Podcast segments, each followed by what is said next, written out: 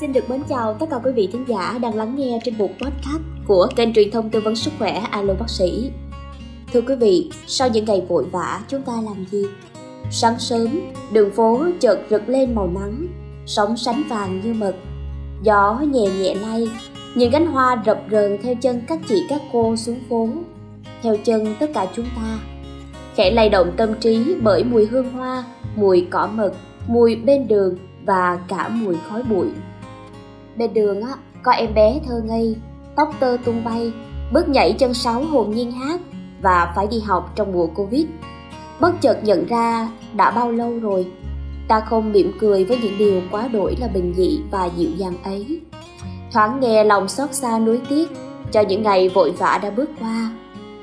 Rồi cũng đến những ngày của tháng 3, những ngày vội vã. Đôi mắt thì đau nhức vì đã dán trước màn hình máy tính nhiều giờ liền cho những dự án, cho những mục tiêu phải hoàn thành. Tham vọng, ước muốn, đưa đẩy con người ta lao về phía trước. Hôm qua rồi nhiều ngày trước đó đã nghĩ và tin, bận rộn phấn đấu là để mang lại sự tự do thảnh thơi về sau. Thời gian đi là mất, mãi vui giữa những cuộc chơi rồi nhìn lại có được những gì. Những ngày vội vã đã không ngập ngừng khi từ chiều đã từ chối đi cuộc hẹn, cuộc vui, đã cùng bạn bè để có thêm nhiều cuộc hẹn cho công việc, gặp gỡ đối tác, lập trình sẵn cái bắt tay, ánh mắt, nụ cười thân thiện, nhưng lòng thì lại đắn đo những toan tính thiệt hơn những quan hệ lợi ích. Những ngày vội vã không có thời gian về thăm bố mẹ gia đình, mà quãng đường về nào đâu quá xa xôi, những bữa cơm gia đình đủ đầy thành viên ấm cúng, phút giây quây quần yêu thương, cũng đã không còn trọn vẹn nữa.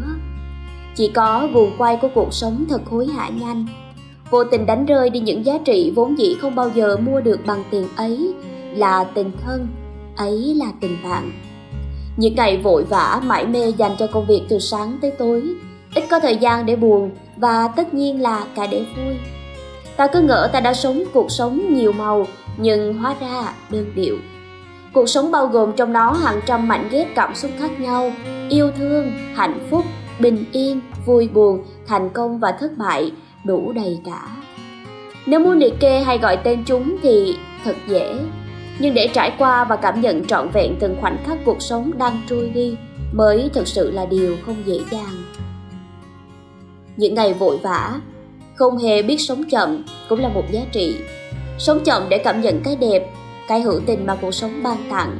Sống chậm lại để nhìn những việc đã từng làm, để suy nghĩ về tương lai và để biết quan tâm, sẻ chia, yêu thương nhiều hơn nữa. Yêu thương gia đình này, yêu thương bản thân, yêu thương bạn bè, yêu thương cuộc sống.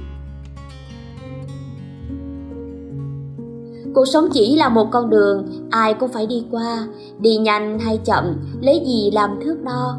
Những đánh giá thực ra ta nghĩ là chỉ mang tính khách quan của mỗi người, thì hãy sống sao, đừng phí hoài tháng năm, đừng phí hoài tuổi trẻ. Tuổi trẻ được nhà văn nào đó ví như là một cái bất đèn vậy. Cháy mãi rồi có ngày tàn lụi. Sống để một mai này, ngó quanh đời mình, không phải nói lời nuối tiếc.